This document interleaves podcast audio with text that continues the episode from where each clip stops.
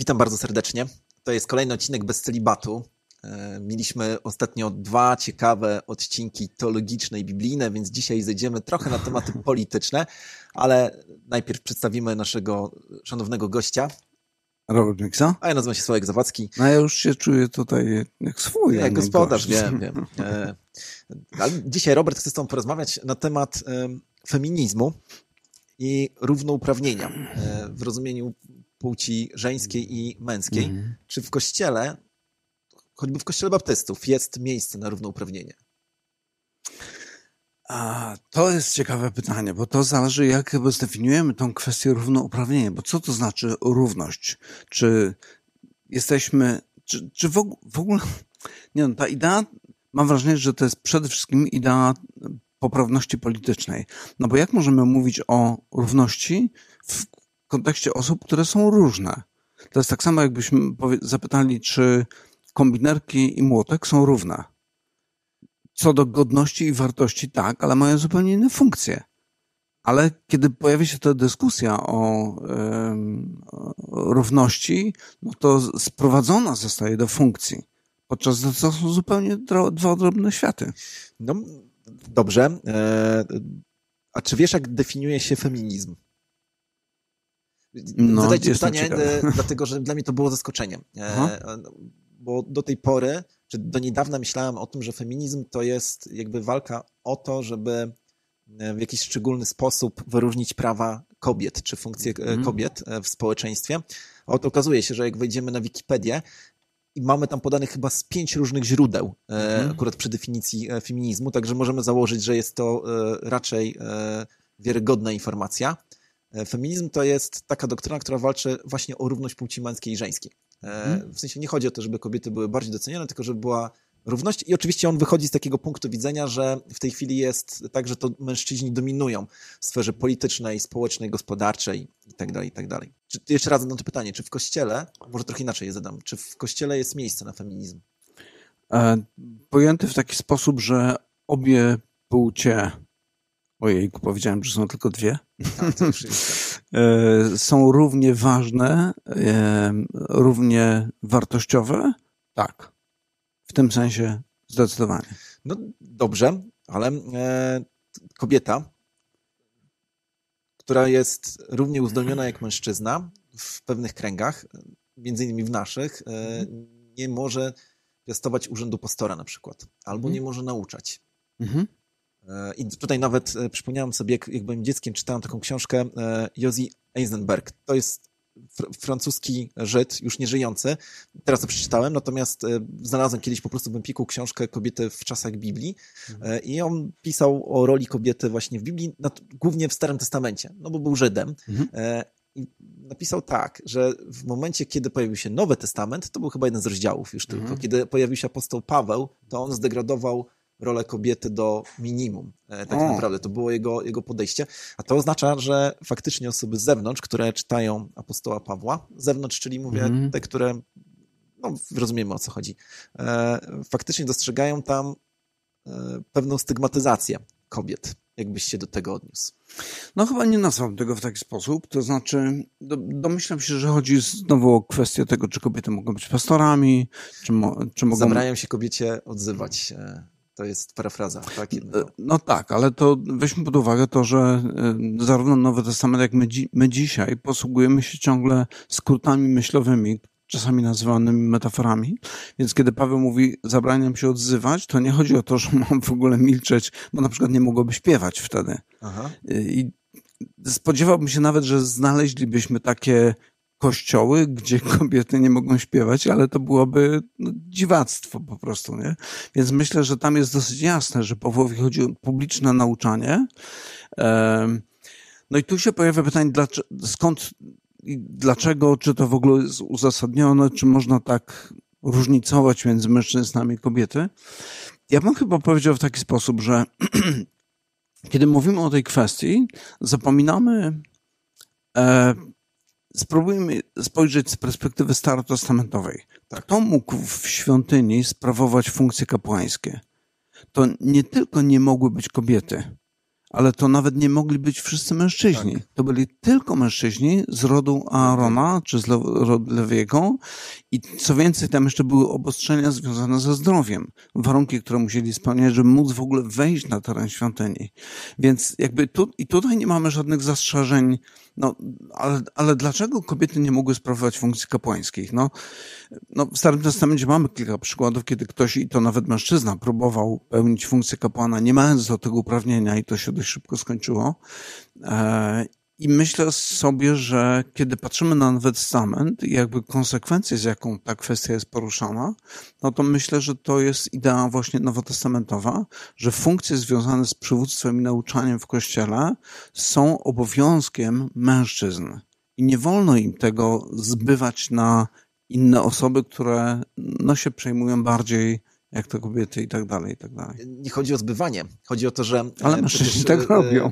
W, w, kościele dzisiaj, czego świadkami jesteśmy, jest bardzo wiele kobiet, które chcą nauczać. Zresztą mm. te kościoły z pierwszej reformacji mm. już jakby porzuciły ten dogmat o nauczaniu tylko przez mężczyzn. Prawda? Jeżeli dobrze kojarzę, zwłaszcza kościoły szwedzkie, weźmy kościół luterański, mm. kobieta pastorka to jest już chyba chleb powszedni. No tak. I, tak. i zobacz, że, że mamy do czynienia z taką sytuacją, że kobieta chce nauczać mm -hmm. i nierzadko ma e, co do tego lepsze kompetencje niż mężczyzna. Mm -hmm. No właśnie, i tu jest, y, jeżeli sprowadzimy to do kwestii kompetencji, to rzeczywiście będziemy mieli spór taki na tej zasadzie, e, podobnie jak w przedsiębiorstwach, parytet płci, w Zaraz się firmach i tak. tak dalej. E, natomiast myślę, że nie powinniśmy patrzeć przez pryzmat kompetencji, tylko przez pryzmat powołania. Jeżeli, jeżeli rzeczywiście, i tu jest no, zadanie teologów, jeżeli rzeczywiście Nowy Testament przedstawia sprawy w taki sposób, że nauczanie publiczne Kościoła jako takiego jest odpowiedzialnością mężczyzn, a nie kobiet, no to powinniśmy to przyjąć, tak samo jak przyjmujemy tą zasadę, że odpowiedzialnością mężczyzn z rodu Lewiego była sprawa kapłaństwa nie? I, nie kwestionować tego. Natomiast powiedzieć tak, jeżeli sprowadzimy to do kwestii kompetencji, to powiedział tak, e, moja córka, ona jest teraz mężatką już, ale powiedzmy 10 lat temu też miała dar rodzenia dzieci, ale była panną. Ale to nie oznacza, że mo, fakt, że może i potrafi i jest zdolna do rodzenia dzieci, nie oznacza, że te dzieci może rodzić jak chce, ponieważ Boże powołanie jest takie, że dzieci powinny rodzić się w związkach małżeńskich. I tu mamy znowu tą kwestię powołania, ponieważ Pan Bóg ustanawia pewien porządek dla nas i jeżeli rzeczywiście rozumiemy, że tak powiedział, no to powinniśmy to po prostu przyjąć. I tyle. Co z Deborą? z Deborą, która okazała się e, wtedy, kiedy brakowało mężczyzn do tego, żeby byli przywódcami. Mhm. E, ona okazała się nie tylko przywódcą, ale i sędzią. Sędzia to coś nawet więcej niż przywódca. Tak. Tak. No, ja myślę, że historia jest pełna wyjątkowych sytuacji, ale wyjątki nie mogą tworzyć reguł. A czy Kościół, który jednak jest porzucony przez mężczyzn, może liczyć na kobiety, które będą nauczać? No, chyba musi. no, ale myślę sobie, że mężczyźni powinni wziąć sobie to do serca i powiedzieć, zawaliliśmy. Tak, to, to, to nie ma... No, no to taka Rozmawiamy teraz właśnie, rozmawiamy teraz o kobietach. Eee, no dobrze. No ale też dodam jeszcze tą kwestię, bo jeżeli mówimy o kwestii nauczania e, przez kobiety, no to myślę, że ten problem też jest sprowadzany do takiego poziomu, gdzie nie o to chodzi. To znaczy, jakby znowu wracam do tej kwestii, gdzie apostoł Paweł pisze, że kobieta niechaj milczy, i niektórzy mówią, tak jest, ma milczeć, w ogóle się nie odzywać, co oczywiście nie o to apostołowi Pawłowi chodziło. Myślę, że chodziło o publiczne nauczanie. I teraz, kiedy przyglądamy się temu, jak w Nowym Testamencie realizowana jest ta, ta zasada, no to widzimy te wyjątkowe sytuacje, albo może sytuacje, które jednak są inne niż te, które Paweł miał na myśli. Chodzi mi o kobiety, które nauczały, na przykład e, babcia i matka Tymoteusza. One tak. były jego nauczycielkami. One wprowadziły go jakby na tą ścieżkę wiary i one umacniały go, uczyły go czytać pisma, prawdopodobnie uczyły go w ogóle czytać, uczyły go rozumieć pisma tak jak należy. Mamy przykład Prysylii i Akwili, którzy w momencie, kiedy pojawia się Apollos, dopiero co nawrócony, który jeszcze wszystkiego nie rozumie, no to właśnie i Pryscyla i Akwila, to jest tak dość jasno pokazane, że oni razem byli zaangażowani w ten proces uczenia Apollosa, w jaki sposób należy rozumieć prawdę Ewangelii, czy ideę Nowego Przymierza. Ale to nie jest publiczne nauczanie w kościele. Tak. Powiem ci, mm, jak ja e, rozumiem e, to, dlaczego kobieta nie powinna nauczać, w sensie jakie mhm. jest uzasadnienie, e, bo apostoł Paweł napisał, że kobieta nie powinna nauczać, bo to Ewa pierwsza zgrzeszyła, czy tak. zerwała owoc. I ja po prostu traktuję to jako symbol, w takim znaczeniu, że to nie jest ukaranie kobiet mhm. w żaden sposób, bo przecież kobiety są zdolne do nauczania, mają umysł no, teologiczny, oczywiście. są bardzo często no, właśnie przeganiają mężczyzn w ten sposób. To jest ten znak, który przypomina światu, że e, to, co wydarzyło się w ogrodzie Eden, że z powodu grzechu człowieka nie możemy korzystać właśnie z tej kompetencji kobiet. To jest coś, co ma nam przypominać o tym, e, że, że to grzech jest przyczyną e, tego wszystkiego. Jeszcze raz, to mówię, okay. może się nie zgodzić. Troszeczkę inaczej bym to rozumiał, ale... Tak, no bo jeszcze raz, widzimy kobiety, które są zdolne do nauczania, mają kompetencje, a e, dochodzi tutaj do pewnej, nazwijmy to, nierówności. Traktuję to jako symbol i przypomnienie tego, co się wydarzyło. I że do dzisiaj to trzymamy. To tak jak apostoł Paweł mówi o tym cierniu. Do, do dzisiaj nie wiem o co chodzi, tak. nie? czy to była choroba, mm, czy to jasne. był grzech, coś takiego, ale mówi, jest coś takiego, co mi przypomina e, mm. o pewnych moich ograniczeniach, więc ja pamiętając, jakby ta cała sytuacja przypomina mi właśnie o tym. Mm. Ale dobrze. Jak z parytetem? teraz, kiedy pytam się o parytet, to już schodzę z kwestii kościelnych, mhm. E, no bo jest w tej chwili taki dość wyraźny ruch. W Polsce jeszcze nie mamy chyba z nim do czynienia, e, no ale generalnie pojawia się, e, że mm, jest takie przekonanie, że kobiety są, mają gorszą sytuację ekonomiczną i że wynika to z jakiejś niesprawiedliwości społecznej. Dowód na to jest taki, że jeżeli weźmiemy mężczyznę, który wykonuje jakiś zawód i kobietę, która wykonuje dokładnie ten sam zawód o dokładnie takich samych kompetencjach, to kobieta zarabia mniej. E, e, I... Albo mężczyzna zarabia więcej. No i właśnie, i pytanie, czy to jest sprawiedliwe e, i czy tutaj powinniśmy zmierzać do jakichś pewnych uzgodnień społecznych. I kontynuując tą, ten wątek związany z parytetem, czy mhm. dobre rozwiązanie jest takie, że w spółkach na przykład Skarbu Państwa wymagane jest to, na przykład w, w państwach skandynawskich, żeby połowa zarządu była jednej płci, a druga połowa drugiej płci. Abstrahując od kwestii historycznych, powiedziałbym, że to jest niesprawiedliwe. To znaczy, e, abstrahując od tej kwestii, że jakieś sytuacje, jakieś procesy historyczne spowodowały to, że kobietom może być teraz trudniej, chociaż akurat w skandynawskich krajach myślę, że tam jest wszystko już tak naprostowane, że tam trudno mówić o tym, że kobietom jest z jakiegoś powodu trudniej. Myślę, że no, że po prostu tak nie jest. I naturalnie jest tak, że kobiety ciążą w kierunku zawodów, które je interesują, mężczyźni ciążą w kierunku zawodów, które ich interesują. Natomiast jeżeli chodzi o, o spółki Skarbu Państwa na przykład, no to myślę sobie tak, że hmm, wolałbym, żeby kryterium decydującym o tym, kto będzie wchodził w skład takiej spółki, były kompetencje jednak, a nie płeć. No właśnie. I ja myślę sobie, że e, bardzo często lepiej zarządzana organizacja mogła być taka organizacja, gdzie na przykład są same kobiety w zarządzie, bo mogą okazać się o wiele bardziej kompetentne niż mężczyźni, którzy akurat znajdują się w otoczeniu tej spółki. No. Właśnie o to chodzi, e, no nie? A mhm. czy rozwiązałbyś w jakikolwiek sposób, ty jako pastor albo jako, jako obywatel, e, no właśnie tą nierówność związaną z wynagrodzeniami? Która jest faktem. To nie jest mm. coś, to nie jest żadna legenda. Tak, tak Faktycznie tak, tak, tak, tak jest. No to ja zadał to pytanie odwrotnie. Ja zadał pytanie w taki sposób, dlaczego jest tak, że, na, e, że pracodawcy premiują mężczyzn i dają im więcej pieniędzy niż kobietom?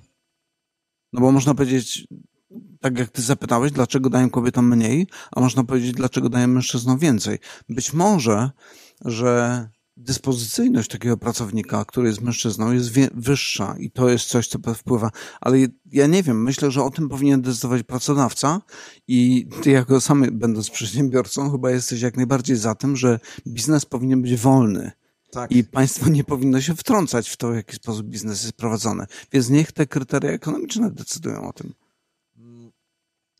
Mamy teraz taką sytuację w Polsce, e, że mamy dużo imigrantów, głównie ze wschodu, i fakt jest taki, że zarabiają mniej niż osoby, niż Polacy na tych samych stanowiskach, e, ale efekt tego jest taki, że ostatecznie zarabiają więcej niż tam, gdyby, gdyby zarobili na wschodzie. I uwaga, no jeszcze drugi e, bardzo ciekawy temat, mhm. o którym mam nadzieję, że kiedyś tutaj porozmawiamy. Chodzi o e, fabryki, które otwierane są e, w Chinach albo gdzieś tam po prostu na Dalekim Wschodzie, gdzie ludzie pracują za właściwie za bezcen, tak? E, I mhm. podnosi się wielki głos, że e, są wykorzystywani ekonomicznie.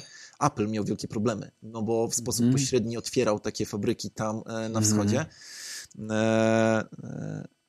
ale nikt nie mówił o tym, że w gruncie rzeczy ci ludzie nie są przymuszani do tej pracy, oni tam tak. pracują, bo nie ma innej opcji, nie ma innej jakby szansy i te badania, które ja czytałem, e, mówią o tym, że wszędzie tam, gdzie się pojawiały właśnie takie fabryki, mhm. pokolenie dalej było już lepiej. Nie było znacznie mhm. lepiej, ale było lepiej. Było tak. lepiej, było lepiej, było lepiej. Tak, I tak. E, zmierzam do tego, że tam, gdzie ustawą chcemy e, przymusić kogoś do równości, tam ostatecznie kończy się to fiaskiem i porażką, bo e, gdyby ustawą przymusić, że trzeba tyle samo płacić w Chinach, ile w, w Stanach Zjednoczonych, no to Apple miałby interes otwierać tylko fabryki w Stanach Zjednoczonych. No tak, wszystkie fabryki w Chinach by gdzieś to upadły. No, no po prostu nie, nie byłoby tutaj uzasadnienia. E, e Natomiast myślę, że, że trzeba zwrócić uwagę na jeszcze coś innego. To znaczy, chodzi mi o to, kiedy myślę sobie o tym kryzysie, który tak. był w Stanach e, na początku XX wieku, to myślę sobie o tym, że to, że uposażenie pracowników było tak bardzo niskie, wynikało z chciwości ludzi. Więc myślę sobie, że te, tym elementem, który, który ma olbrzymi wpływ na to, w jaki sposób w społeczeństwie, w przedsiębiorstwach wygląda zarządzanie i organizowanie naszego funkcjonowania, jest również grzech. No i teraz pytanie, czy grzech możemy regulować prawnie, na który grzech możemy sobie w jakimś stopniu pozwolić? Oczywiście, że nie, ale bym powiedział, że tu jest miejsce dla Kościoła. I nawet bym powiedział tak, że z tego powodu, między innymi z tego powodu, państwo powinno być zainteresowane tym, żeby Kościół miał wolność działania, ponieważ to Kościół będzie wywierał moralną presję na pracodawców, żeby nie byli chciwi, żeby solidnie wynagradzali swoich pracowników i w momencie, kiedy ludzie, których system wartości jest zbudowany na Ewangelii, e, spowoduje to, że oni będą wynagradzali lepiej swoich pracowników niż konkurencyjne firmy, to ludzie będą chcieli pracować w tych firmach, e, gdzie te chrześcijańskie wartości są pielęgnowane, ale nie z powodu praw, prawnego narzucenia, ale z powodu tego moralnego gdzieś tam trzonu, który jest w sercach tych ludzi, nie? Zgadza się. Zresztą rozmawialiśmy kiedyś, chociaż schodzimy z tematu kobiet, e, tak, tak. No, ale jak po prostu chciałem powiedzieć e, jeszcze w tym poprzednim e, wątku, że jeżeli przedsiębiorcy będą wolni, nieprzymuszani, mhm. to w końcu będą płacić tylko i wyłącznie za kompetencje, a nie za płeć. Mhm. I nawet jeżeli teraz faktycznie ta nierówność jest, cały czas ma miejsce, że kobiety na tych samych stanowiskach zarabiają mniej niż mężczyźni, to dzisiaj, zwłaszcza w warunkach wolnorynkowych, e, to będzie oznaczało, że w interesie przedsiębiorców będzie to, żeby na te same stanowiska zatrudniać kobiety. Bo mo mhm. mogą im trochę mniej teraz zapłacić i efekt tego będzie taki, że kobiety będą zarabiały w pewnym momencie więcej, więcej i więcej, bo będzie większa konkurencja o ko kobiety. Tak działa wolny, rynek. to reguluje, rynek tak. I o tym no. nie należy no. e, Ale myślę, że trzeba być bardzo wrażliwym. Znaczy myślę, że z tej ewangelicznej, chrześcijańskiej perspektywy, że świat nie kieruje się tylko jakimiś magicznymi prawami rynku, że świat to jest również kwestia moralna. I przykładem jest e, Wilberforce, o którym rozmawialiśmy, który walczył z niewolnictwem. I myślę sobie tak, że wolny rynek nie uregulowałby sprawy niewolnictwa ponieważ ci ludzie nie mieli nic do powiedzenia i nie potrafię sobie wyobrazić sytuacji, gdzie wolny rynek spowodowałby zniesienie niewolnictwa. Myślę, że do tego potrzebny jest pewien system wartości, który z zewnątrz musi albo na, nawet nie z zewnątrz, od środka, w sercach ludzi musi się pojawić, no i on spowodował to, że jakieś tam prawa zostały wprowadzone, które spowodowały zamknięcie tego rynku. No, to prawda. E, ja bym powiedział jako wolny rynkowiec, że e, tam, tam, gdzie było niewolnictwo, nie było wolnego rynku tak naprawdę. E, w tym rozumieniu, no bo przecież wolny rynek mówi o tym, że wszyscy mają te same prawa. A, czyli nawet ci niewolnicy powinni mieć wolne, wolność wyboru, w znaczeniu takim, że chcą pracować. Niewolnikami, tak, okay, nie? Nie, nie, o to, okay. o, to, o to właśnie tak. E, chodzi. No ale no, ale zgadza się. Gdyby to się samo miało zrobić, to nie zrobiłoby się prawdopodobnie nigdy. Nie? Prawdopodobnie tak. Prawdopodobnie no. tak i faktycznie pewnie kiedyś w za 20 odcinków będziemy rozmawiać o tym, co takiego dobrego zrobiła Ewangelia i Kościół, bo o tym się nie mówi. Tak, Pierwsze tak, szpitale, właśnie walka z niewolnictwem i tak dalej, i tak dalej. No dobrze. E, to chyba wszystko, Robert, e, w tym odcinku. E, szybko poszło. No nie wiem, czy tak szybko. Patrzyłem na zegarek, okay. żeby nie przedłużyć tutaj tego odcinka. Bardzo tak. Ci dziękuję. No i co? Do zobaczenia w kolejnym odcinku. Do zobaczenia. Dzięki. Hej.